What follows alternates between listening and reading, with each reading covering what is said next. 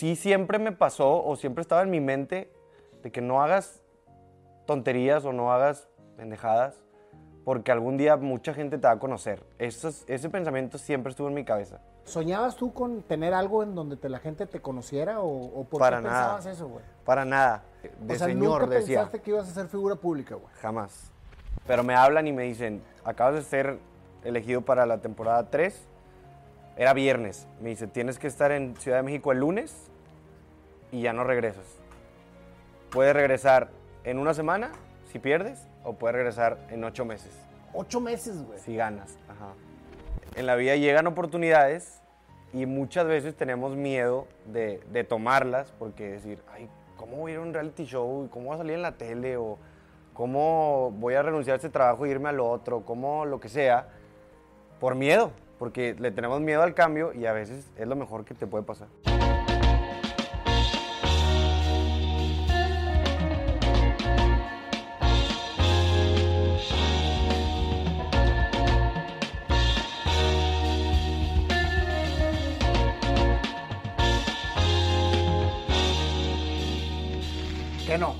Honor tenerte aquí en este programa. La verdad es que me hice fan tuyo después de que, de que me empezaron a llegar historias de lo que habías hecho y cómo estás convirtiendo tu carrera, que empezó con, con- con el tema de atletismo, de toda la parte de, de lo que hiciste en los programas, pero cómo la vas, cómo la estás dirigiendo ahora hacia un fin que creo que te veo muy, muy, muy emocionado con lo que estás haciendo. Muchas gracias, gracias por, por tenerme aquí. La verdad es un honor. Mis papás son fan tuyos, así cañón. Entonces me agradó, me agradó mucho la invitación.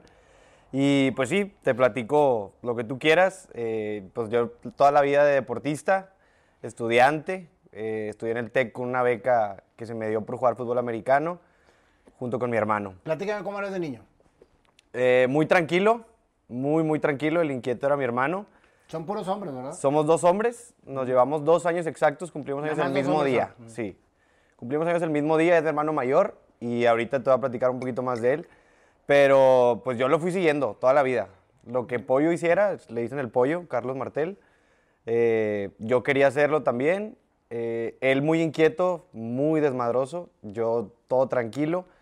La verdad, me gustaba mucho la escuela, era medio nerdillo, me gustaba y, y me metí ahí. ¿Dónde creciste? ¿En, en- en- en qué En, que- zona de en la Monterrey? Linda Vista. En la Linda Vista. En la Linda Vista. De los 0 a los 18 años de mi vida en la Linda Vista, estudié por allá en un colegio que mi mamá era la directora, Ok.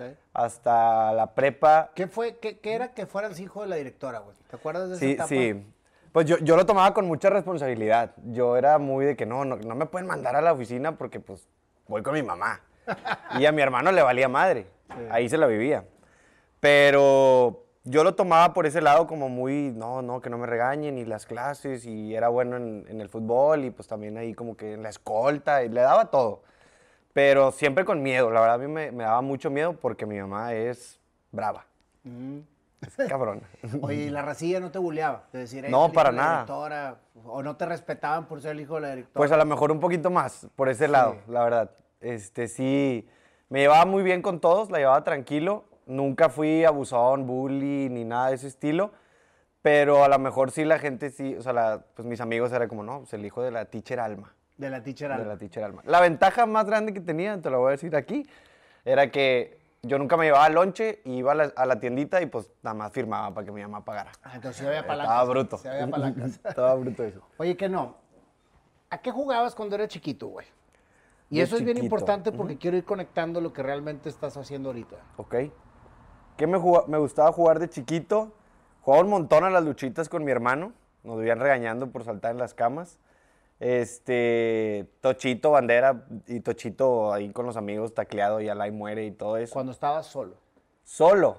Órale, Lego. ¿ok? ¿Te Era gustaba niño construir? Lego, sí. Me podía desconectar ahí horas. Siempre sacaba la lengua, cuando estoy concentrado saco la lengua, no sé por qué. Entonces sí, armando. Eh, videojuegos no mucho, no fui mucho de videojuegos. Y me gustaba mucho la bici, ahorita también le estoy pegando a la bici. Y yo creo que eran mis...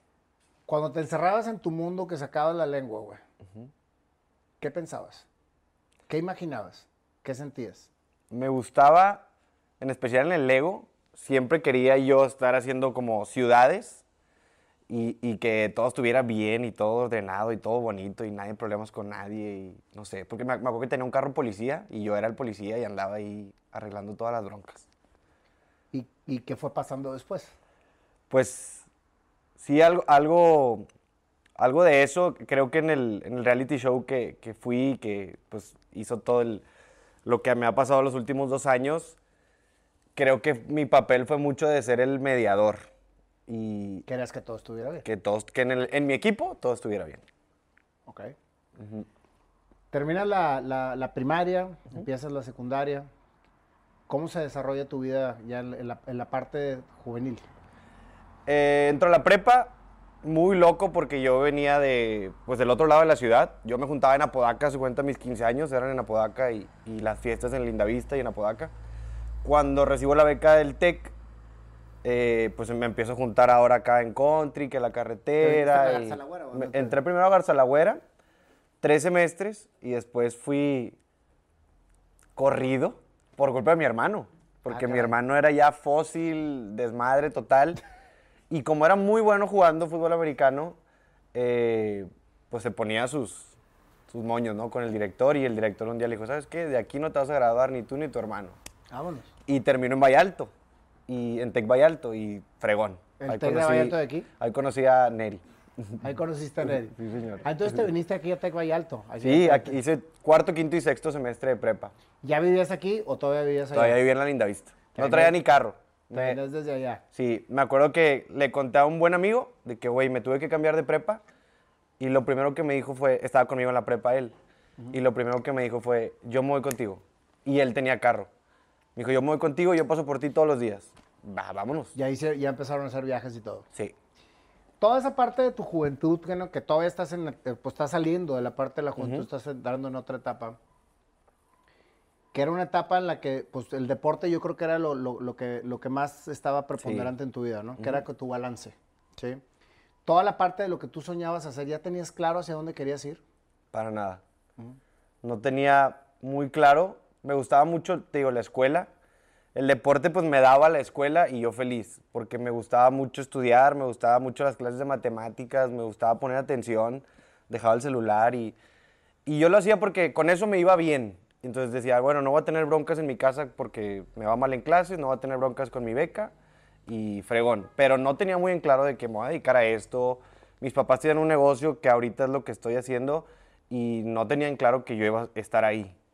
Pero sí siempre me pasó o siempre estaba en mi mente de que no hagas tonterías o no hagas pendejadas porque algún día mucha gente te va a conocer. Ese pensamiento siempre estuvo en mi cabeza. Ok. Y tarde o temprano, por cosas deportivas, Aras del destino. Ajá, eh, pues resulta que sí, ¿no? Que, que te empieza a conocer mucha gente y, y dices, o sea, yo estaba tranquilo porque me decía, la verdad nunca hice una tontería así muy grande de la que me arrepienta así de que diga, no, qué vergüenza que sepan que yo hice esto. Entonces digo, no sé por qué estaba ese pensamiento en mi cabeza y pues si estabas tan, tan comprometido con el deporte, porque era la base estructural de todo lo que estaba pasando en tu vida, porque estabas estudiando gracias al deporte, tenías Sí. beca gracias al deporte, etcétera. ¿Cómo es la vida de un borrego? Que eso yo creo que, este, y un borrego estoy hablando de una persona que, que pertenece al equipo de fútbol americano del TEC, porque Sí. mucha gente a lo mejor dicen, que es un ¿qué borrego. mamón está diciendo borrego? güey?" Sí, o sea, Fíjate que yo jugué fútbol americano 20 años de mi vida porque mi papá es su religión. Él jugó hasta los 44 años, yo lo vi jugar.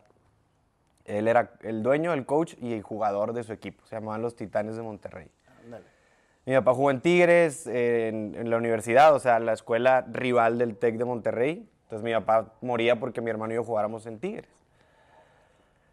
En prepa yo me empiezo a dar cuenta que no me gustaba tanto que lo hacías por él. que lo hacía por ellos, por, por mi hermano y, y mi papá. Mi mamá como que ya sabía o siempre supo. Pero la verdad, no era malo, era bueno, tenía buen nivel, jugaba de coreback ahí y era mucha presión, mucha, mucha presión, eh, mucha responsabilidad, que nunca pensé como... Hasta que un día di- dije, ya, me cambian de posición, porque una vez un entrenador me vio jugar otra posición y me dijo, güey, cámbiate o sea, cuando me quitaron esa presión dije, a la madre, sí tenía 10 años jugando a buen nivel y muy presionado, pero yo no lo sabía. Tenía migrañas, tenía X problemas, porque la escuela a mí no, no era mi problema, mi problema era el- la presión de jugar fútbol americano y jugar bien porque mi papá y mi hermano y porque tenía que obtener la beca y charalá, charalá. Sí, porque se vuelve, se vuelve la, tu, tu- tu labor más grande. Sí. Era, y por dos factores, güey. El, el factor de quedar bien con tu papá y con tu hermano, Ujú.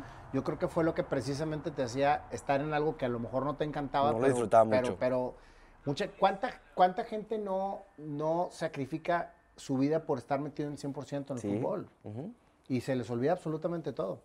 ¿Sabes por qué te hago estas preguntas? Que no, porque cuando estás tan compenetrado en algo, cuando estás, por ejemplo, fútbol, fútbol, fútbol, fútbol, fútbol, fútbol, y estás con tanta presión, no visualizas más allá. Y entonces estás, estás en un mundo que se llama fútbol, güey. Sí. Y si volteas a tu, a tu papá, fútbol. Y si volteas a tu hermano, fútbol. ¿Y qué me contestaste ahorita que te pregunté que eras de niño? Lo que tu hermano hacía, tú hacías. Sí.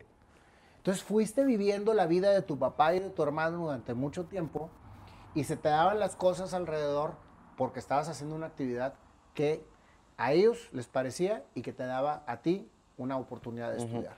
Sí. Y fíjate qué chistoso porque yo en el fútbol americano, la neta, siempre fue como Keno el hermanito del pollo. Ahí viene el hermanito del pollo. Y yo lo disfrutaba y, y yo estaba súper orgulloso. La verdad, yo siempre he dicho que es el mejor hermano mayor que conozco. O sea, veo los, los hermanos de mis amigos, digo, que son excelentes personas y excelentes hermanos, pero el mío, yo digo, "Güey, es el más chingón. Para empezar, está ponchado. Y, y le gustan los madrazos, entonces si yo tenía un, un día una bronca, nada más tenía que hacer ven. Y llegaba y pa, pa, destrozaba gente. Este, para empezar, o sea, un guardián. Y luego eh, es un corazón con patas así, un tipazo, te puedes sentar con él, empieza a platicar y, y te ayuda y te escucha y fregón, la verdad. Siempre he dicho que ese güey debería escribir un, libro de cómo ser un hermano mayor. Siempre, se lo he dicho, güey, hazlo. Qué padre que hables Este- así de tu hermano. ¿eh? Sí, la verdad tenemos una relación bastante, bastante buena. ¿Y con tus papás? Muy bien, muy, muy bien. Ok. Los cuatro somos muy unidos, nos llevamos bastante bien. Este, Pollo es más juguetón con ellos, más como más madreadón, ma- más, madreador. Yo soy más tranquilo, más reservado, pero pues ellos saben que cuando hay que decir algo lo digo. Cuando me está pasando algo saben y se me acercan y, y les cuento y todo bien. Mi hermano es como más abiertón. Ok. Este, pero te digo, qué chistoso porque cuando yo me voy a- al reality show y como que por fin iba a hacer algo fuera de lo que mi familia me... Antes de que me digas del reality, que es, la- es, es como que la cereza del pastel. Ujú. ¿Cuándo te das cuenta que el fútbol americano no era lo tuyo, güey? En prepa, en la prepa, como que empecé a entender que la neta no lo disfrutaba tanto. Que debía, yo decía, debía haber hecho natación porque también hacía natación. Yo fui nadador. Y ese lo disfrutaba mucho. Y a los 14 que me dijeron o natación o americano, yo decía americano, Por tu papá y por tu hermano. pero de, siempre haber, o sea, ya digo, puta, hubiera hecho natación. Pero la verdad, no me arrepiento. No, no. ¿Qué estudiaste de, de carrera? Ingeniero industrial, ¿Ya te graduaste? sí. ¿Ahí es donde empieza la etapa de que dejas el fútbol americano? ¿O estudias carrera con fútbol Yo, americano? yo dejo, no, estudié la carrera becado jugando, cinco años así, por lo mismo, porque me daba la escuela y yo feliz. Y luego yo sabía que si me graduaba a los 23 años, me, me iban a dar la maestría. Y yo quería hacer una maestría en finanzas. Y mis últimos tres años de carrera fue, güey, échale ganas para que te gradúes rápido, para que te den tu beca de maestría. Y decía, sigo jugando, no hay pedo, dos años más, pero ya me, me salgo con, con una maestría. ¿Por qué ingeniero industrial? Eh, la verdad, yo estaba seguro que quería hacer una ingeniería y la industrial me gustó porque hay de todo un poquito. Todavía no sabía muy bien qué quería y dije, bueno, una muy general y ya así en algo pues me, espe- me especializo. Ya después en la carrera empecé a ver finanzas y dije, me gusta. Entonces dije, hago la maestría. Y el día que llego a la junta para ver si me daban sí o no la maestría, el coach decide no dármela y me rompe el corazón porque era mi plan de vida. Ok. Era lo que yo quería hacer. Y me dice, no, no te la voy a dar. Tengo visto a otro chavito de Guadalajara y me lo voy a traer y gracias por participar. Wow.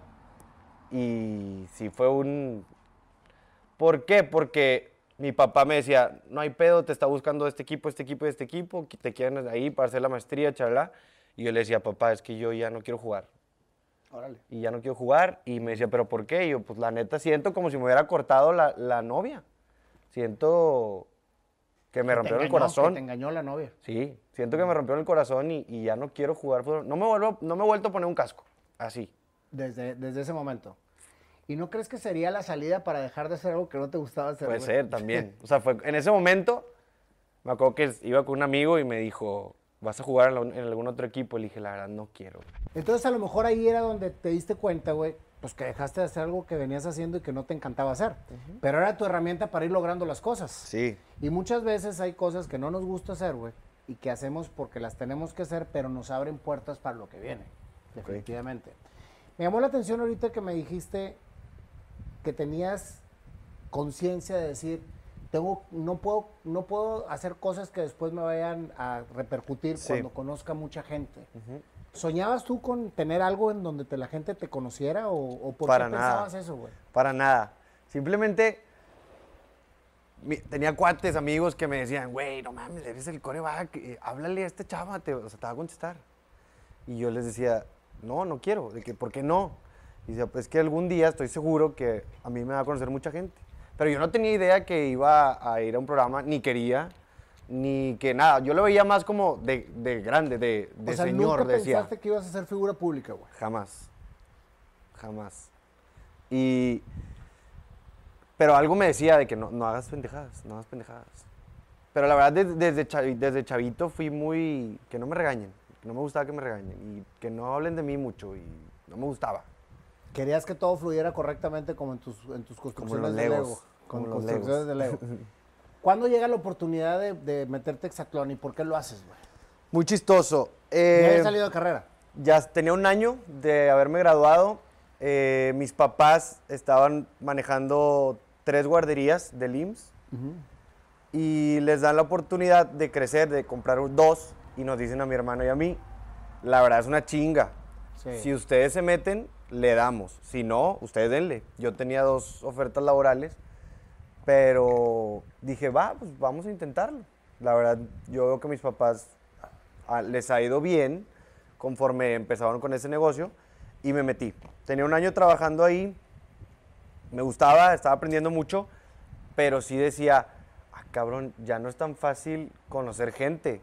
Porque en el TEC yo llegaba a la cafetería y te sentabas y empezabas a platicar y te salía un conocido y el otro y luego ibas a una fiesta y al otro y al otro. Y estuvo con madre que nunca aprovechaste toda la popularidad que tenías, güey, porque muchas veces haces estupideces por pertenecer o por demostrar que tu popularidad vale y que lo puedes hacer. ¿Estás de sí, acuerdo? estoy de acuerdo. Tengo amigos que lo hicieron y no te voy a negar, a lo mejor algún, en algún día lo, lo llegué a hacer, ¿sabes? Estás chavo y dices, no, ahorita me aviento el clavado y todo el mundo me va a ver. Claro que...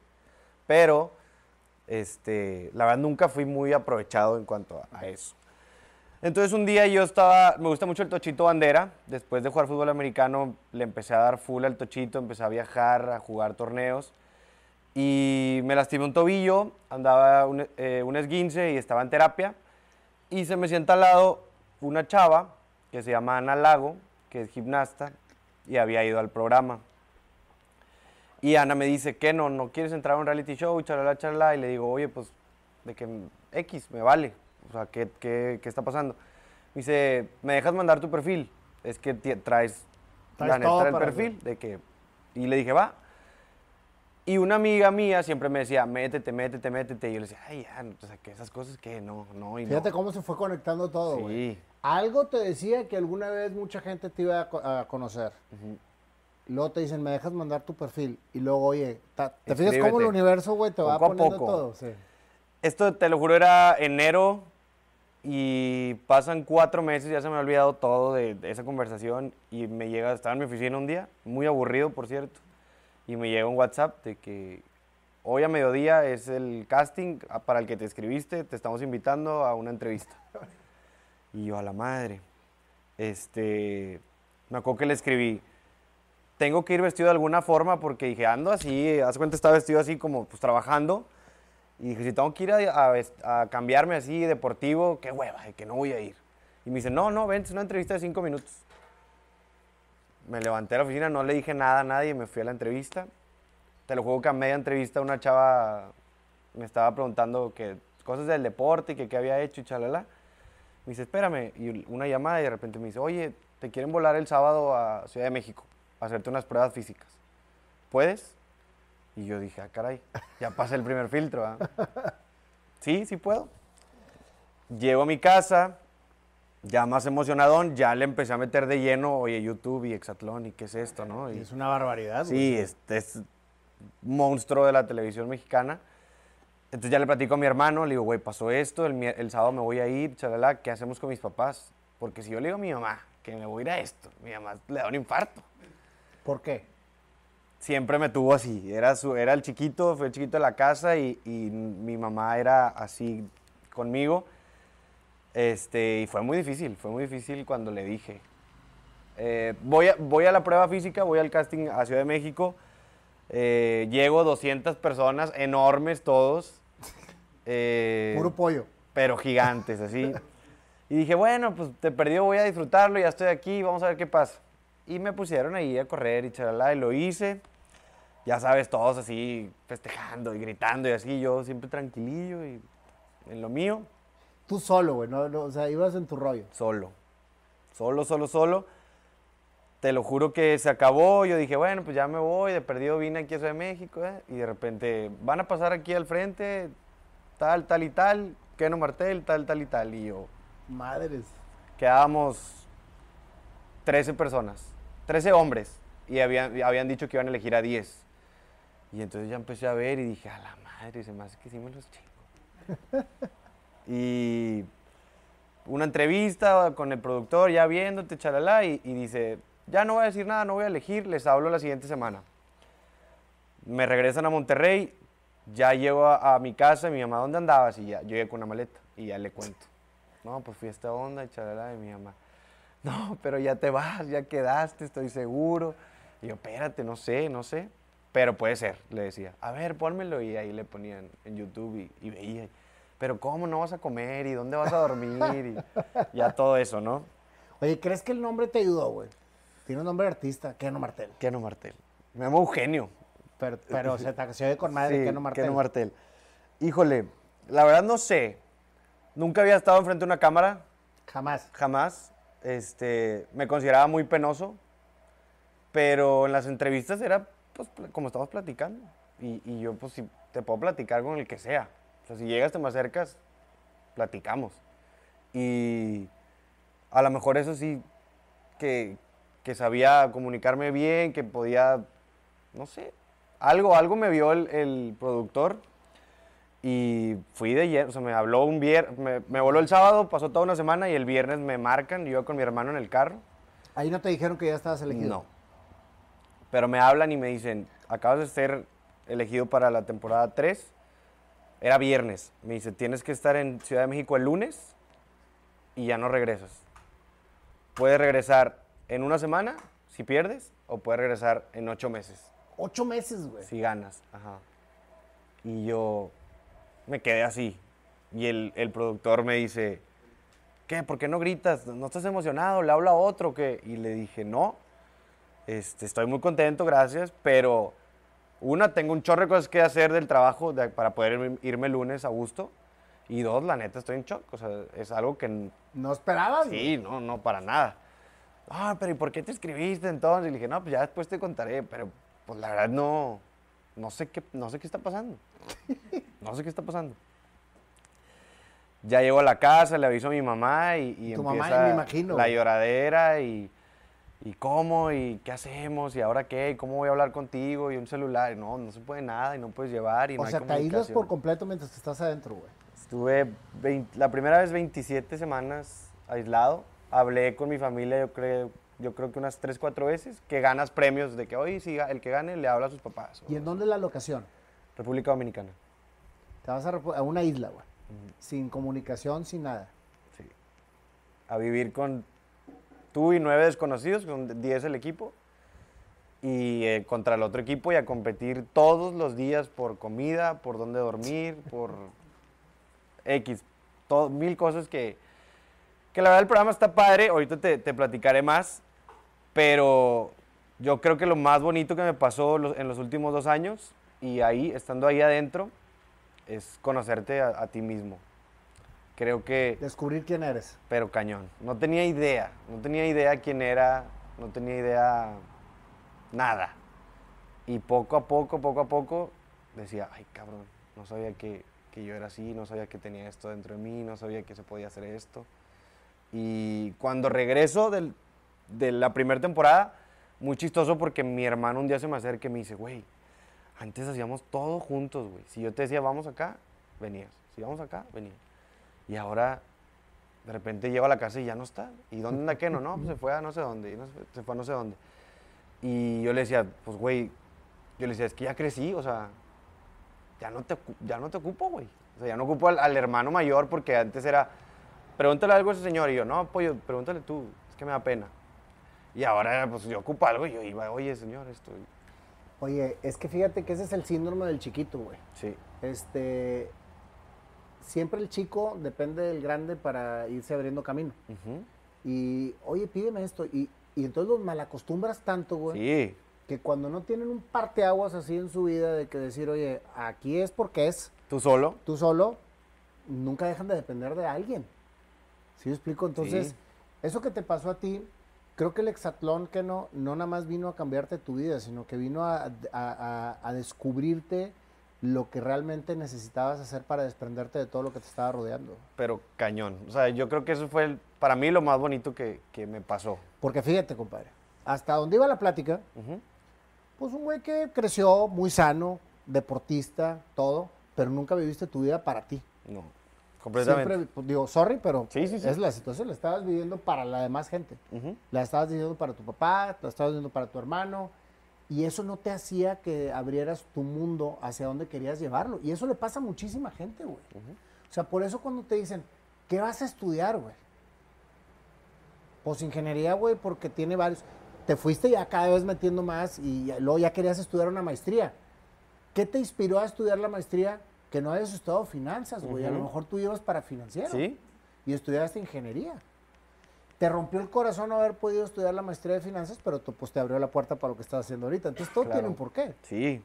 Y, y es, también creo que en la vida llegan oportunidades y muchas veces tenemos miedo de, de tomarlas porque decir, ay, ¿cómo voy a ir a un reality show? ¿Cómo voy a salir en la tele? ¿O cómo voy a renunciar a este trabajo e irme al otro? ¿Cómo lo que sea?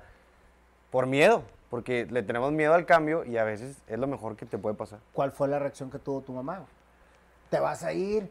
¿Qué vas a comer? Sí. ¿Por qué? O sea, ¿por qué? Pues porque están así, güey, los cuatro. ¿Cuál fue la reacción de tu hermano? Ya no hacemos nada juntos, güey. O sea, ¿qué sucede?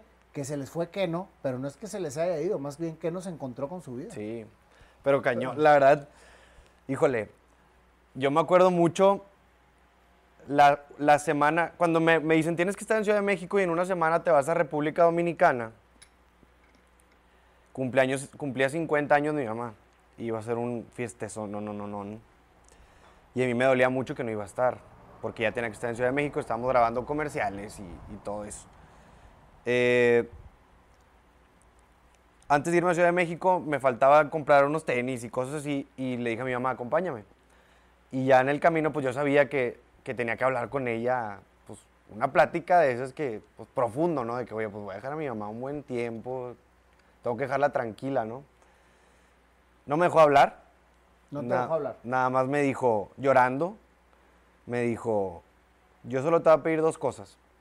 Siempre sé tú mismo, que ahorita es- yo creo que es de mis frases favoritas y, y siempre lo aplico. Siempre sé tú mismo. Y me dijo, vuela muy alto. Así me dijo, vuela muy alto. Qué hermosas palabras.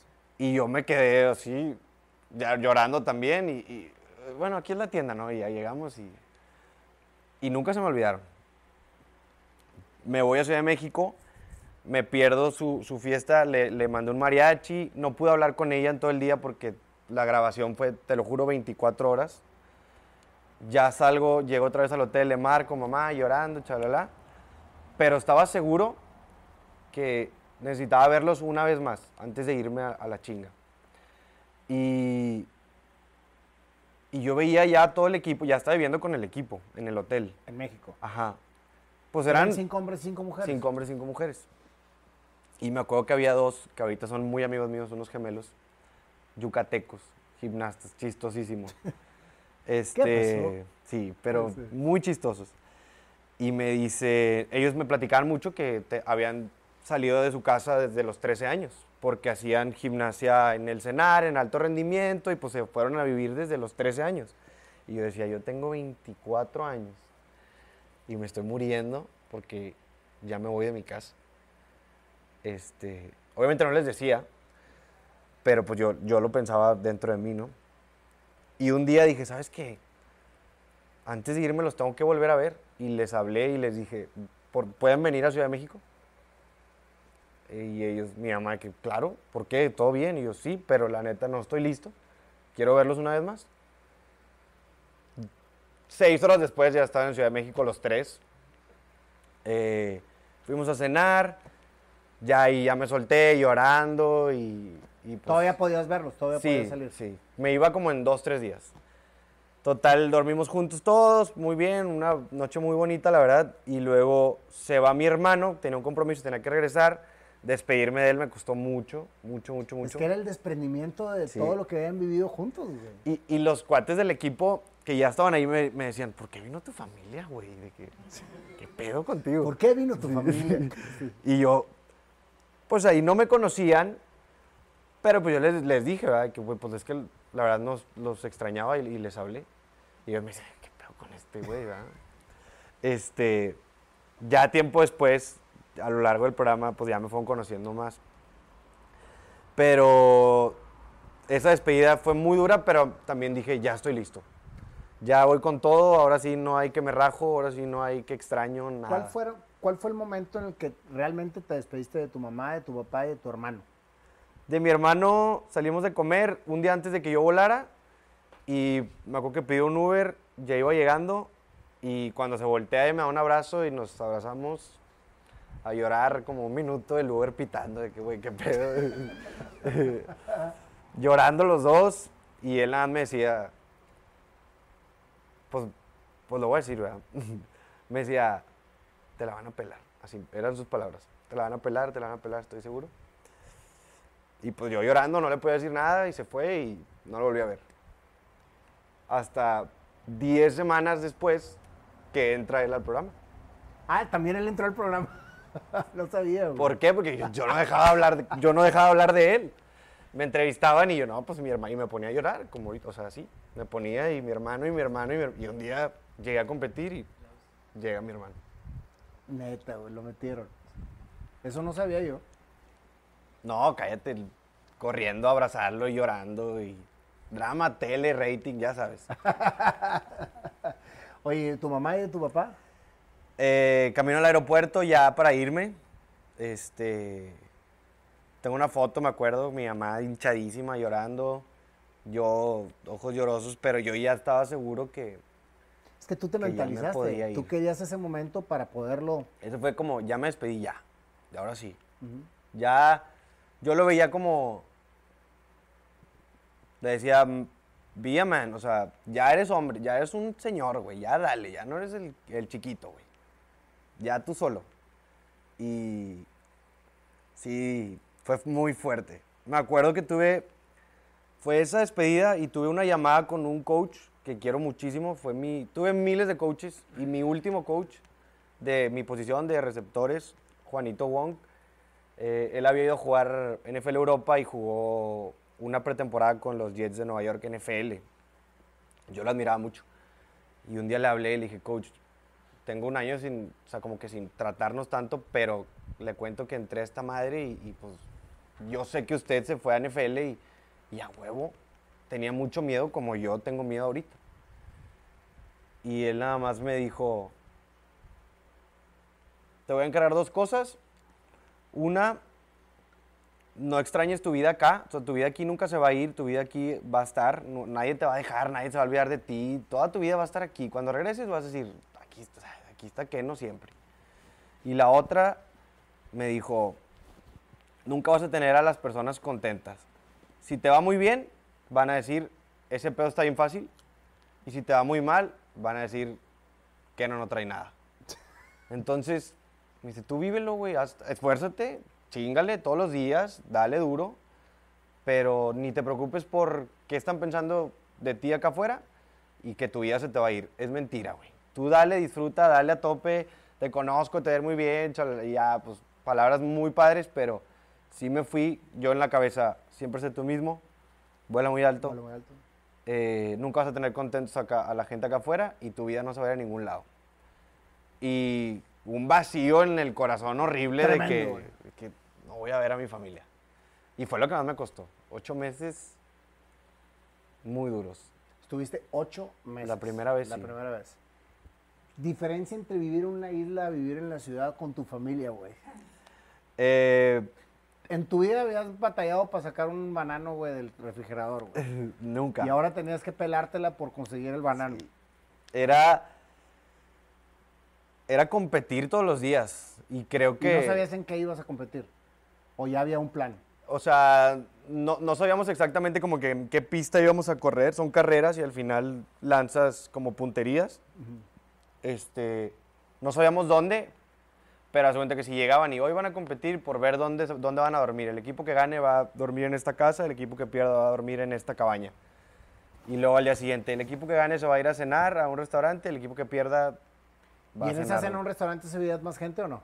Sí, pero nunca te dejaban tener contacto, siempre te estaban cuidando, que estuvieras como aislado. ¿Estás de acuerdo que, el- que el- la naturaleza del ser humano es competir? De hecho, es feliz Sí. compitiendo. Sí, sí, sí. Y me imagino que tú en toda tu carrera de deportista siempre estuviste con la mente competitiva. El meterte en el meollo de la competencia creo que fue una experiencia fenomenal, ¿no? A mí me encantó, me encantó el programa, me encantó, este, como tú dices, competir, el, el- si quieres cenar rico, gánatelo, está padre. Pero, te lo juro que no había día, y lo platicamos ahí los participantes, no había día que dijeras, ya me quiero ir aquí. ¿Por qué? Pues porque estás en la incomodidad, no te bañabas, no tenías desodorante, no champú, O sea, no eres un comida. salvaje, güey. Sí, sí, sí, sí. La primer, esa primera temporada que fui fue ¿Y muy cómo dura. es la interacción viviendo con cinco pelados, cuatro pelados que no conoces y cinco viejas que no conoces en Sí, una casa sí, todos? Sí Bueno, fue, bueno, una cabaña.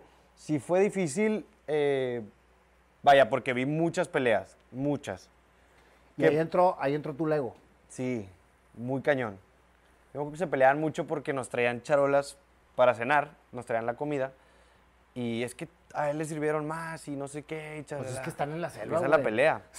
Empieza la pelea. Y entonces yo veía que todos se llevaban bien conmigo y que confiaban en mí. Entonces les decía, ¿confían en mí? Sí. Váyanse todos para adentro y yo voy a repartir la cena. Y no quiero un pedo de que él tiene más, él tiene menos. Y agarren el plato O que sea, te quieran. Yo- convertiste en tu mamá, güey. sí. ¿Estás de acuerdo? O sea, cañón. que era su papel. Primero, primero en, en mi mamá. Y, y- y fíjate que eso fue un, el, el salvar mucho de que nos, lleva- cómo se llevaba el equipo, porque fue como que, bueno, ya no, sabemos que Keno nos va a servir a todos parejo, entonces ya nadie tiene pedo con eso. Oye, es que qué responsabilidad te dejaron la botana, güey, que es lo más importante en una isla desierta, güey. des- desayunas y cenadas, no comes, no hay comida, son dos comidas al día. Y la Y Si te verdad, daba hambre, no había que comer, güey. por lo que encontraras, pero no, no hay, no hay mucho. ¿Y algún día te saliste a la isla a buscar ahí alguna bellota, la chingada? Sí, una vez, por una, uno de los yucatecos, se llama Da- David. eh, Eso, güey, le saben bien cabrón, ¿no? Por, Pues la la verdad está loco el güey, o sea, si le dices ve y cómete eso se lo come. por eso te digo, o sea, pues, Y un día llegó y me dio una semilla, una semillita. Oye, ¿no la comimos? che peyote. Y, y yo me desperté al día siguiente y me dijeron, güey, te inyectamos, David está en el hospital, otra chava también, le hicieron un lavado de que, Por la semilla. ¿tú qué pedo? ¿Estás bien? Y yo, yo me siento muy bien. Pero sí me dijeron, o sea, estabas dormido, llegamos, te inyectamos porque pues pensamos que estabas intoxicado o lo que sea, pero no, qué bueno que estás bien. A mí no me hizo nada, pero a, a otros dos se pusieron mal. Pero, pues es, es supervivencia, es buscar, tengo hambre, dale, o tengo hambre y ¿qué hacíamos? Nos poníamos a platicar, que se nos fuera el tiempo. Y platicar y Sí, platicar. qué experiencia tan, tan enriquecedora, güey, de vida. O sea, porque después vienes al mundo real y qué, güey. No, ya. O sea, lo que, te lo juro, o sea, a veces que tengo hambre, déjame ir aquí a comprarme algo a la tienda. Decía, qué fácil. Allá era, tengo hambre y faltan cuatro horas para que comamos. Ah, bueno, ya haz de cuenta que eras un náufrago, güey. Sí. Completamente. Y después, ahí, o sea, en el programa, como que empecé a tomar ese papel de, de líder, empecé a ser el líder del equipo, pero luego empecé a ver que empecé a, a sentir mucha responsabilidad con mis compañeros. O sea, yo decía, me empezaban a contar sus historias de vida, todos. Y el ot- uno de que no, pues falleció mi mamá y, y vivo sola y X, historias muy feas. Otro, me fui a mi casa a los 13 años. Historias neta cañonas que dices, güey, ¿qué pedo? ¿Cómo estás aquí chingándole? Que te admiro. Y me decían, oye, ¿tú qué pedo? Y yo, yo nada. ¿Cuál- de que un problema que tengas en tu vida y yo, nada, güey. Y me quedaba pensando y me quedaba pensando y, lo, o sea, no sentía como que, ay, lo, lo primero que se me da a la cabeza decía, güey, cuando vea a mis papás, lo primero que les voy a decir es gracias, güey. Es agradecerte de que no tengo un pedo. No viví la vida que han vivido estos cabrones. Pero sí decía, bueno, lo que me toca es, yo los voy a cuidar mientras estén aquí. Yo les, o sea, porque ese güey se va a ir a regresar su vida fea, güey, triste, que se quede aquí. Entonces yo los cuidaba y los quería y los... Me empecé a hacer el hermano mayor, Pollo. el pollo. Me empecé a hacer el pollo de, de ellos. Pero fíjate qué importante es, güey, todo lo que tú viviste como con tu infancia, con tu familia, con tu hermano, con tu mamá. Cada relación que tuviste con ellos fue lo que te dio la supervivencia allá, güey. Sí. Y la trasladaste, güey, a gente que no vivió lo que tú viviste. Esa gente vivió otros temas, otros problemas. Pero cómo, cómo todo se empezó a balancear, porque es depende de cómo ves las cosas, de la perspectiva que le metas a las cosas, es como realmente suceden las cosas. güey. Sí, sí, sí. El día que llega Pollo eh, al programa, yo llorando y... En la primera temporada, Sí, yo tenía como... ya llevas 10 semanas. como 10, 11 semanas sin verlo, sin saber nada de qué está pasando afuera, de que nada, yo no sabía nada. Me iba muy bien, la verdad, estaba como, yo sabía que andaba de los lidercillos, pero no tenía idea. Y llega mi hermano y me dice, güey, te está yendo cabrón, la gente te quiere mucho, eh, mis papás están bien, los tengo tranquilos, pero, este, ¿qué pedo, güey? De que no te conocíamos ese que no, o sea, yo no sabía que, que eras este güey. Y yo le decía, pues yo tampoco, güey. Yo tampoco y Eso fue, ah, fue antes del coronavirus, ¿verdad? Ese- sí, ese fue en el, ese fue en el 2019. O sea, fue tantito antes, un año Yo llegué, antes. después de ocho meses de estar allá encerrado, llegué aquí a la pandemia, a, a encerrarme. Ahora llegué en marzo y la pandemia empezó en marzo. Ahorita me platicas esa experiencia, güey. No, hombre. Pero, pues ya feliz de estar con la familia, pero ahorita te contaré. Eh, mi hermano llega, ve, le empiezan a platicar, se va al otro equipo, Ah, ibas a hacer competencia. querían, yo no, no, no, no, les decía, güey, no hay forma. O sea, si quieren que compitan unos hermanos, no somos nosotros los hermanos para competir. Te puedo decir mil y amigos que sí les encanta con su hermano. Yo no, no lo disfrutaba, lo hice una vez, no me gustó y, y les dije, no, Fíjate el amor de los hermanos. no puedo, no puedo. Eh, mi hermano, la neta, le gustaba mucho el programa. Yo, yo veía las cosas y decía, híjole, esto lo estaría disfrutando Pollo muchísimo. Cuando él llega, se vuelve loco con los circuitos. El primero que pasó se rompió un dedo, todo tosco, todo. Sí, así, Sí. eh, trabancado. Así es. Pero a las dos, tres semanas llega y me dice, güey, ya me voy. Y yo. De que, pues, no tengo pedo, o sea, ¿por qué te vas? Y él, que ya te vi, estás muy bien. Todo el mundo te quiere mucho aquí, todos me han hablado maravillas, sé que estás bien, aquí también te cuidan. Pero tú, tú estás muy bien, güey. Yo te he sentido que te moví un poquito estas dos, tres semanas. La neta, sí. Ya me voy, güey. Estoy, estoy bien. Nada más, pues, güey, o sea, ahorita, ahorita ya no te me vas a despedir, ya no te voy a volver a ver no sé cuánto, güey. Espero que hasta marzo que ganes este pedo. Entonces, otra vez a llorar, otra despedida. Eh, hicimos ahí dos, tres travesuras para que nos pudiéramos ver un poquito otros días, hasta que él ya se regresó a México. Y, y otra vez a, a extrañar, a sufrir, y, puta, y mi hermano. ¿Crees que fue bueno o fue malo que haya ido él allá en, en el sentido de tu experiencia? O sea, ¿te hubiese gustado más que no hubiera ido? O sea, obviamente, deja la alegría y el sentimiento a un lado. Sí, sí, porque obviamente verlo. Sí, verlo, ajá, o sea, sí. obviamente que te encantó verlo. Pero En el proceso en el que tú estabas, güey, que era un proceso de destetamiento, sí, en realidad. Literal. Como que te pongan ahí otra vez, güey. el- el- No, el- sí. O sea, decir, ay, cabrón, o sea, espérame, pues yo ya venía como con una evolución, ¿no? Yo creo que me movió muchísimo. O sea, se cuenta que yo ya estaba estable, viviendo así como que, pero estable. Y cuando llegó me hicieron así, ese cuenta y otra vez. Pero creo que si él hubiera entrado a mi equipo, a lo mejor el proceso de destetamiento sí se hubiera, in- inter- se hubiera visto interrumpido. Inter- Interrumpido. interrumpido, ¿no? Ok. Pero entonces ahí, aplauso para el pollo, güey, porque lo supo leer muy bien. Sí, Y por eso se fue, güey. No, él decía, yo voy a ver a mi carnal. O sea, yo voy, lo voy a ver.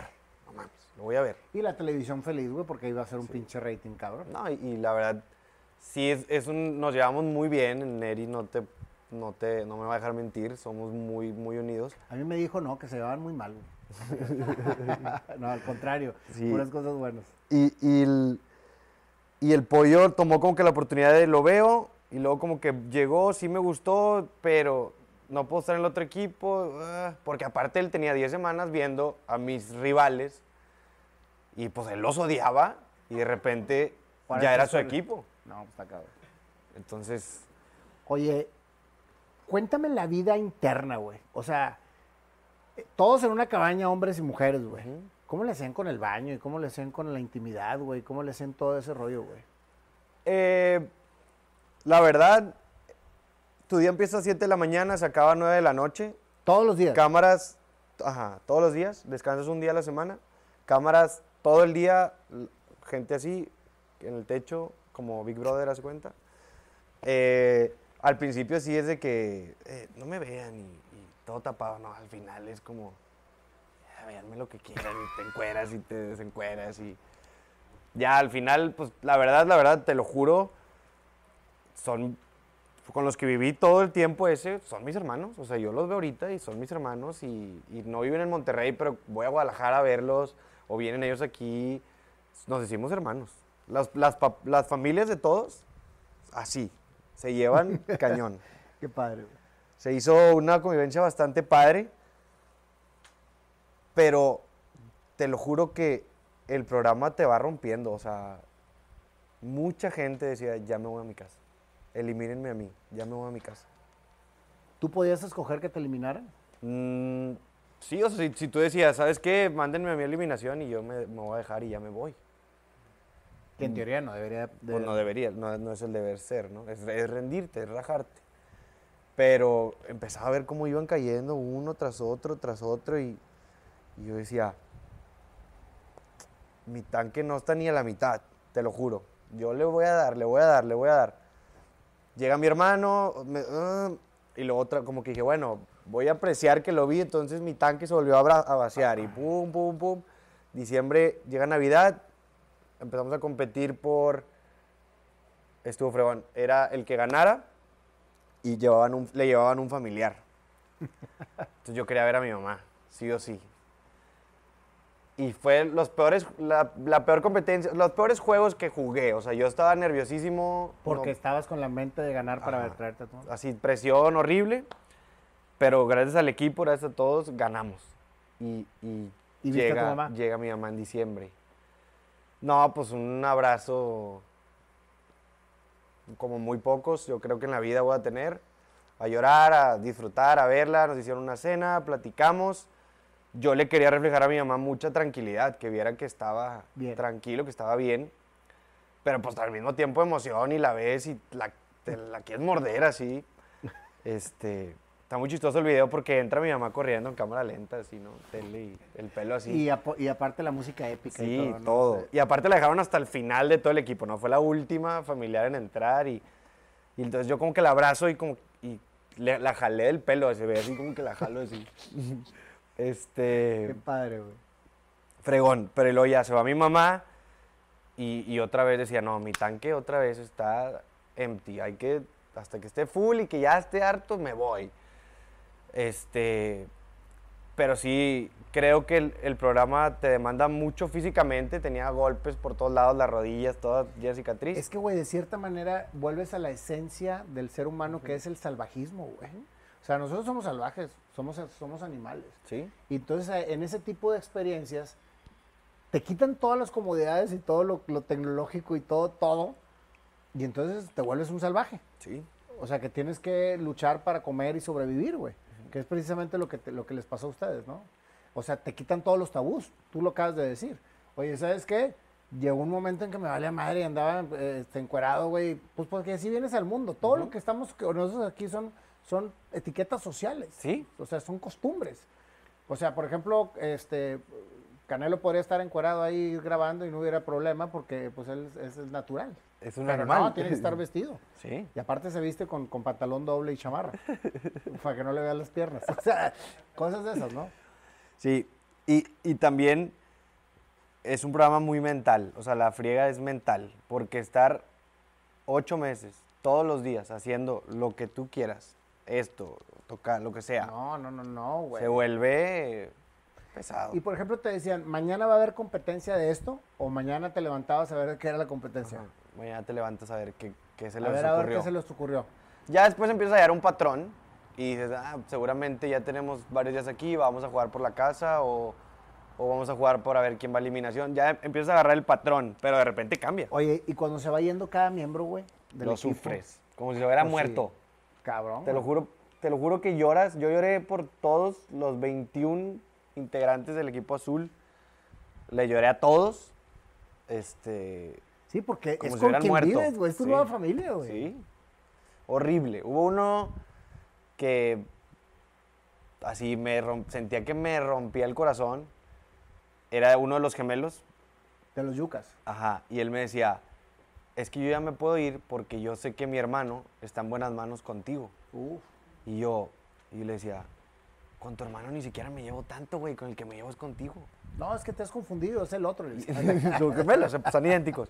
No, pero él me decía, güey, yo sé que te vas a llevar muy bien con él y ya sé que está en buenas manos y yo ya me tengo que ir de aquí, güey. Y mi hermano está bien contigo. Y, y yo le, o sea, lo quería golpear, así que, ¿y ¿por qué me dejas aquí, no? Pero pues decía, está bien, ya, yo cuido a tu hermano. Y el hermano y yo ahorita somos inseparables. ¿Ah, sí? Sí. Y el otro güey, digo, me llevo muy bien con él todavía, pero ya con el que me dejó, uña y mugre. ¿En qué lugar quedaste que no? Quinto, la primera vez, quinto de, de los hombres. Quinto de 22, una cosa así, hombres. Bastante bien, bueno. Me fue muy bien, la verdad, muy bien. Y llega un punto en que el, el ganar, Ya no es. Es que ganas, güey. Ya ganaste un chingo con estar ahí. ganas un millón de pesos, ganas, pues el, le gané a todos, pero también estás compitiendo contra olímpicos. Yo nunca había competido contra un olímpico. Son cuates, son súper atletas, súper humanos, súper todo mental y físicamente están hechos para competir. Eh, estás compitiendo contra gente que el deporte no fue como en mi vida un, un medio para. El deporte fue su vida para comer. Si no, si no jugaban pa' bien, El tuyo para estudiar, güey. para estudiar. Pero yo no, me, yo no lo necesitaba para comer, No, la no, neta, sé. gracias a mis papás. Pero ellos sí. Entonces es gente que está, unos animales, unos animales para correr, para saltar, para todo.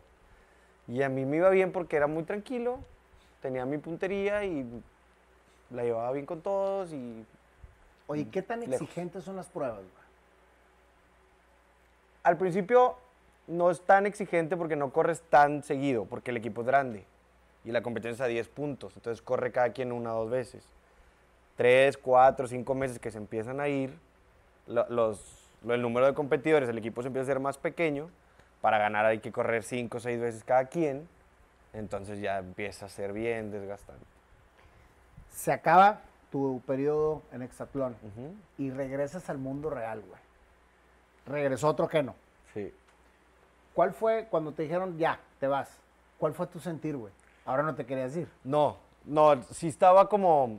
Obviamente no me quería ir porque no quería dejar de vivir con mis compañeros, que éramos los, éramos seis, quedábamos seis, cuando, no, quedábamos, yo fui el quinto, quedábamos cuatro cuando, no quería dejar de vivir con ellos, no quería que pasara algo y que yo no estuviera ahí. No quería que se rieran y yo no estuviera ahí. Yo, yo ya, ya era un cariño impresionante, pero también se siente un, ya, ya no a mi casa, ya voy a ver a mi familia. O sea, es ya- un sentimiento encontrado, sí, ¿no? Es un... eh, primero te, me aislaron tres semanas porque el- es- tienes que esperar a que llegue... El programa no está grabado en vivo, obvio. Entonces hay que esperar a que llegue el- lo que está pasando en la tele a que pasó. Entonces fueron tres semanas de aislado que me estaba volviendo loco. Solo. Solo. No podías ver a nadie. Solo. En México, ¿no? No allá, allá mismo. Allá mismo. Veía a la persona que me daba la comida.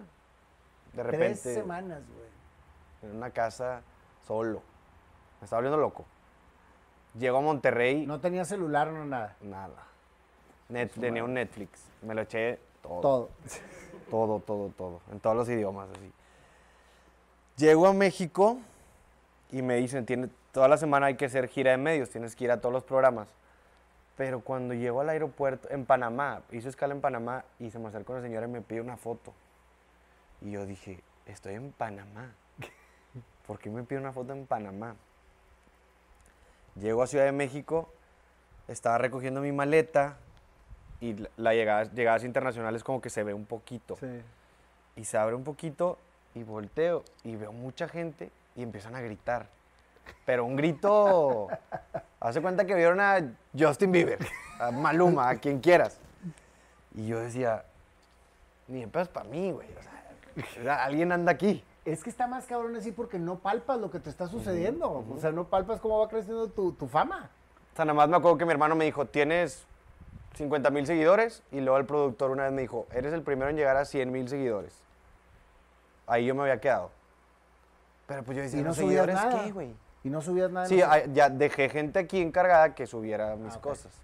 Este, ya empiezo a caminar hacia toda esa gente, las puertas cerradas, y cuando se abre, todos vestidos de azul, y Keno por todos lados, y mis papás en medio, mi familia, había, no te miento, 300 personas. Y yo lo, lo único que quería era abrazar a mi familia, obviamente sí me dieron chance, pero luego te taclean, o sea, pum, y, y yo, pues, me reía, estaba nervioso, no sabía qué No sabías hacer. qué pedo, no, güey, no tenía idea. Este, había policías y un desmadre. Les dije, a ver, me voy a tomar foto con todos, vamos a o sea, todo, voy a atender a todos. Pero Pero, otra vez el ego, otra vez el ego. ¿Cómo? El Lego. Ah, se cuenta, O sea, sí. todo, voy a- ajá. todo, todo fluido, todo. Sí. o sea, Sí, dije, voy a atender a todos, pero vamos, vamos a quitarnos de estorbar y dale. Y no, pues carga niños y beso y beso y foto y fírmale. Yo no tenía ni firma, ni tengo. O sea, yo nada más le hago así. Este, Oye, pero te fijas, güey, cómo lo que hacías de chiquito, que no, que te que, que te- que ponías a construir Legos, güey, lo hiciste y lo sigues haciendo en tu vida, güey. sí, me gusta el orden. Está cabrón, ¿verdad? Sí. La verdad, sí. No, muy, muy cabrón. Después de ahí me voy a, a cenar con mi familia, ya a platicar, disfrutar en la semana en todos los programas, todo bien. Llego a Monterrey, ah, en el aeropuerto me dieron un cubrebocas. Y No ¿y- sabías que había ¿Y pandemia. esto para qué es? No, pues es que te- lo tienes que traer a huevo. Ahí todavía no era tan a huevo, me acuerdo. Llegaste en que en- Marzo 3 y aquí el, el lockdown empezó marzo 26, creo. y el programa siguió, güey. Sí, falta, le faltaban dos semanas al programa, creo. Una cosa así. Eh, me hablan ti- tiempo después que regresara al programa a, a salir en la final, nada más a, a echar porra, se cuenta. Fui a, a Dominicana otra vez, grabamos la final, ya cuando regreso a Monterrey, ahora sí, cerrado todo. Todo. Y me acuerdo que mi, mi estrés o mi, mi- lo que me- no, no sabía qué hacer era que la gente me, me escribía en redes que qué estaba haciendo, que qué estaba haciendo y que qué estaba haciendo, que subiera cosas. Y yo decía, pero pues es que estoy en mi casa, vas- viendo la tele, pues ¿qué más haces? No, Así haciendo ejercicio, ¿qué más hago? Y la gente es que te queremos ver y es que te queremos saber de ti y tu vida. O sea, ahora queremos conocer al Es que no de, qué- afue- qué de fuerte, güey. Vienes de tener un famonononón, de que la gente esté acostumbrada a verte todos los días y llegas a pandemia encerrarte en tu casa, güey. Está cabrón. Y así estuve y en eso me vuelven a hablar. Oye, ya empezó la otra temporada y queremos que vengas. Ah, te Entonces, metiste de directo a la otra temporada. en- empezó y me hablaban como a los dos, dos, tres meses de ya empezar la temporada. De que, oye, te necesitamos, ¿qué pedo? Órale, vamos. Igual en. Dominicana, igual. Todo igual. Obviamente ya iba bien tranquilo. Cuando le dije a mi mamá, me dijo, haz lo que quieras, vete a lo que quieras. Nada más ya no llores. Lloraba mucho. Este, Llorabas mucho en el programa. Sí, cada entrevista era... Me acuerdo la primera semana empezamos a competir y dice, no, pues hoy va- van a competir por 3 mil dólares. El que gane se va a ganar 3 mil dólares. Y empecé, y a mí me valía madre el dinero. y es- yo empecé y de repente gané, ¿no? Órale, fregón. Y, y me entrevista, se llama Rosique, el, el host, Antonio Rosique, tipazo. Me, pregun- me dice, oye, ¿qué, ¿qué se siente? Yo no podía hablar y ya estaba llorando así, quebrado completamente. Y me dice, pero güey, ¿por qué lloras? Pues si ganaste. No, es que extraño a mi familia, yo a mi hermano. Y los de mi equipo, güey, no mames, tienes dos semanas que no los ves, güey, ¿cómo que los extrañas? Y yo, no, güey, me estoy muriendo y ya no podía. Y ocho meses me eché así. De la primera. De la primera. Y en la segunda ya ibas a toda madre. Ya, sabe, ya, lo ¿Cuánto había vivido. la segunda? Cuatro meses. Cuatro meses. Cuatro meses. eh, Oye, en plena pandemia, güey. Sí. También estuvo, eso estuvo bien, porque está, de estar encerrado acá, madre, a estar encerrado allá, pues como quiera generando, retándote, creciendo y así, dije, "Frego- fregón, vámonos. Pero esa temporada fue como una selección de todos los atletas que les había ido bien, entonces el nivel estaba muy perro. Todos eran unos chingones, las carreras eran muy cerradas. ¿Te volviste a topar con alguien que estuviste en la primera? Sí, sí, sí, sí. Con como con tres, cuatro amigos que nos llevaban muy bien. Este, pero sí, yo sentía que esa, esa temporada fue más física porque la- era más exigencia. De hecho, salí y me tuvieron que operar un tobillo. Llegué sin un ligamento. De plano. Cuando llegué a México y no tenía un ligamento. Porque era una frega ya más física. Sales de la segunda temporada y ¿qué haces con tu vida? Eh, ¿Cuándo terminó la segunda temporada? terminó, yo salí en febrero del, de este año. De este año, 2021. ¿Qué has hecho? ¿Cómo has capitalizado toda la fama? ¿Se te subió o no se te subió, güey? No, para nada. La verdad, yo les, mis amigos así que me preguntan qué pedo que sientes, le digo, "Güey, es lo mismo. Es lo mismo, tú para mí eres el mismo, ¿por qué? Porque yo desde antes de esto y ahorita, tú no eres más que yo ni menos que yo. Y yo tampoco que tú. Y así he ido siempre. Hagas lo que hagas, seas un chingón, seas nadie, seas lo que sea, no somos más ni menos que nadie. Claro. Eh, la gente que me- se me acerca, y, oye, una foto, las que quieras, oye, un video para mi abuelita, la que quieras, nada más que no ande borracho. Si ando borracho, sí les digo, me da chance, mañana te lo mando. Porque de repente estás en una boda y pues se te sube, Sí, claro. y de repente llegan y, oye, un video, te lo mando mañana, no sé. Sigues con tu mentalidad de no hacer cosas que después, porque ahora sí ya te Claro, conoce un chingo ahora de sí, gente. es, ahora sí es responsabilidad. Tú fuiste preparando de manera inconsciente todo lo que te iba a pasar, compadre. Todo lo que te fue pasando, tú lo fuiste maquilando. Y te fue, y te fue dando señales durante tu vida para que realmente fueras para acá. Ahora, ahorita ya sabes qué vas a hacer de tu vida. Sí, esto- estoy, tengo algo más claro. Este, para empezar, redes sociales, para mí es mucha responsabilidad. Que te siga medio millón de personas es mucha responsabilidad. Por eso estoy haciendo el, el podcast, eh, se llama Argonauta. Platícame de Argonauta. Argonauta creció, la idea creció allá dentro del programa. Yo decía, yo un día le tengo que contar a todos la vida que han llevado estos güeyes con los que estoy viviendo. Y Este, entonces son puros invitados del Hexatlón. no, o sea, no, no es... Ahorita sí ha sido así. Bueno, invité a dos y a, a otra chava. Pero yo quiero invitar a cualquier persona que te cuente una historia de que, que digas, ay cabrón, salió adelante, ¿cómo? No sabemos. Con la ayuda de alguien o solo, lo que sea. Un Enfocado- tema, un enfocado tema tipo resili- resiliencia. Enfocado en el deporte. Ahorita pues sí, porque también la neta mi círculo social es mucho deportista, pero a mí me gustaría entrevistar N gente. De hecho, algún día voy a entrevistar a mi mamá, porque tiene una historia Wow. muy fuerte. Pero de hecho, he hablado con ella muy poco de, de eso, pero un día la voy a entrevistar. Sería fabuloso. Sí, Sería fabuloso. sí, sí, sí. Oye, que no. ¿Y qué es lo que realmente vas a hacer con todo? O sea, vas a ser argonauta y qué más vas a hacer? Argonauta, eh, pues digo, ya lo estoy haciendo. De hecho, ahorita vamos a, te voy a preguntar varias cosas porque voy empezando. Eh, quiero aprender. Este, Lo haces aquí en Monterrey. Lo grabé aquí en Monterrey. eh, con Blackbird. No sé si voy a seguir grabando ahí, no sé qué voy a hacer, pero la, la neta la gente le está gustando, lo está aceptando. Tengo ya invitados que me dicen, güey, yo quiero y sé que tienen madre. algo que contar, entonces está fregón. Es que empezaste con el pie derecho, güey. Tienes una historia chingona, este, la gente te admira y creo que puedes llevarle mucho, mucho a la gente que todavía está como que viendo para dónde. es, es, es eso, es que yo tomé la- las redes como una responsabilidad. Yo decía, ¿qué quiere verme una persona haciendo ejercicio todo el día y, y trabajando y así platicando? Mejor dejarle algo que le deje, que, le, que, le, que sea de provecho. Claro, claro. Y Como mucha gente sí me dice, no, güey, pues que yo sí te quiero ver y, y quiero ver tu vida y, y, o sea, sí me interesa. Sí, güey, está bien. Te la- o sea, sí subo cosas, pero mejor te, te enseño un video, te cuento una historia que, que al día de mañana que te pase algo digas, ah, güey, vi una con Nayo y Keno y, y me sirvió y me ayudó y me, me ayudó a ser mejor persona. Sí, claro. Entonces, Argonauta ahí va poco a poco, ¿Por qué Argonauta? Argonauta. Los argonautas es una historia griega que eran unos cuates que mandaban a hacer misiones casi imposibles. Se cuenta que les te agarraban tres, cuatro güeyes, los subían a un barco y ustedes van a ir a hacer eh, tal misión, así que se van a ir a morir. Y regresaban. "Ah, aquí está lo que nos pediste. ¿Cómo le hicieron? ¿Quién sabe? Ese es el Pero aquí está. Esos son los argonautas. Entonces yo me contaron esa historia y dije, así se va a llamar. ¿Qué haces de ejercicio, Cano? Ahorita estoy bien clavado con la bici de ruta. Mm. Todas las mañanas le doy como dos horas de cinco y media a siete y media, das? ocho y media.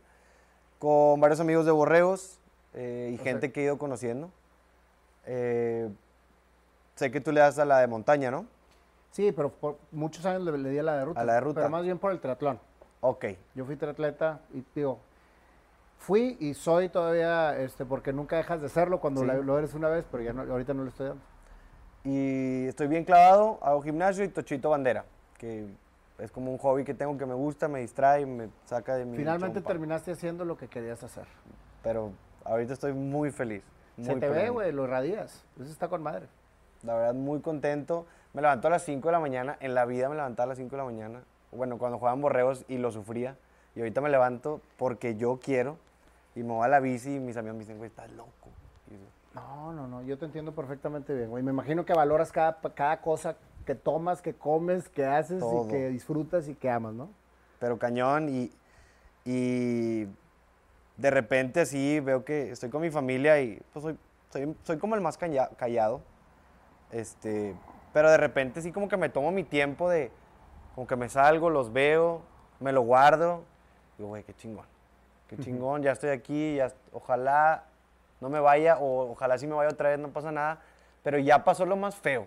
O sea, ya pasó la tormenta y ya lo que sigue aquí adelante es ya creció este güey, ya, ya creció que no. Ya ni ellos van a sufrir, ni yo voy a estar sufriendo de que ellos estén sufriendo. Totalmente. Muchas gracias, Keno. Muchas gracias, por esta historia tan inspiradora. Eh, y vamos a hacer tu canción. Vamos Va. a ver qué, qué- qué sale con el, con el panda.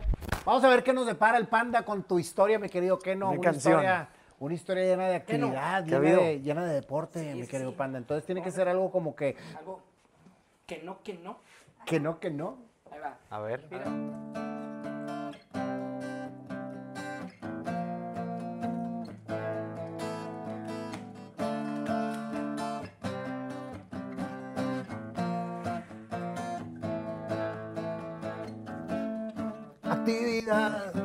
deporte era tu pasión.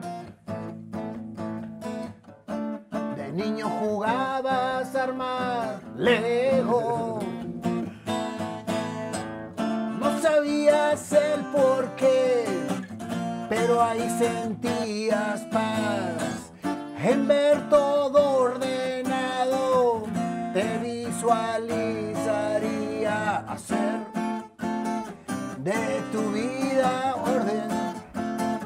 disciplina en torno para nunca perder los pies de la tierra. Tu imagen, tu hermano, tu gran cómplice, el pollo. El pollo. Tú hacías todo lo que hacía él. Tu padre jugador, el pollo jugador, que era que bueno jugador de fútbol americano, tu vida, tu disciplina, la que te abrió las puertas para estudiar. Y mamá, a tu lado siempre, dándote amor. Grite y grite. Esa niño pequeño de mamá. Luego que no estudió, su carrera el deporte pagó, pero no sabía hacia dónde iba. Cambio. Maestría quería estudiar. No todo era ingeniería. Las finanzas, ¿dónde están? Bueno, seguiré haciendo el deporte para poder lograr seguir estudiando y hasta ahí todo era normal. Deporte, estudio, logro. Disciplina, amor familiar, unión, todo, todo estaba bien y de repente empezaron a darse. De repente dijeron, ¿cómo ves? Mandamos tu currículum a Exatlón. ¿Qué es eso? Dije yo. Pero mándalo y todo se empezó a dar y de repente pasaste una y otra vez hasta quedar ahí. Madres, ¿qué voy a hacer? Es viernes y el lunes me tengo que ir. A la madre tengo muchas cosas que, que, que dejar. Lo más importante era dejar a tu mamá, a tu papá y al pollo que juntos eran tu mundo completo. No te dabas cuenta que vivías la vida de ellos de cierta manera. Y cuando decidiste emprender, Ya me voy a destetar. destetar. Esa es la concepto, la palabra, pero así creciste. Cuando tu madre te dijo, nunca dejes de ser tú y vete a volar. Qué grandes palabras fue lo que tú necesitabas para tomar la decisión. Y luego te dijo el coach, nunca vas a darle gusto a los demás. Haz tu mayor esfuerzo y goza lo que tengas que gozar. El Hexatlón inició una gran experiencia en una isla que te hizo tener paciencia, que te hizo luchar para comer, que te hizo entrar en otra familia que cada uno veía en ti. La confianza de separar y darles de comer. El amor creció, que no creció. Se destetó y de repente el pollo llegó. De encuentro diferente, un amor independiente pero lleno del corazón. Ahí el pollo entendió, mi hermano ya creció. Ahora me toca regresar para que él continúe volando y logre su misión. Y así siguió el hexatlón, otra temporada vino después. Y lo que hizo en ti era comprender hacia dónde querías tu vida llevar. Todo lo que tú imaginabas de hacer bien las cosas para poder tener la responsabilidad de darle a todos tu ser. Y así se dio, así se logró. Y ahora astronautas, no, ¿cómo se llama? Argonauta. Agronautas. Agronautas tienes y llevas historias de resiliencia. Que no, gracias por estar Gracias aquí, por contarnos tu historia y todo sé que no, que no, que no, que no, que no.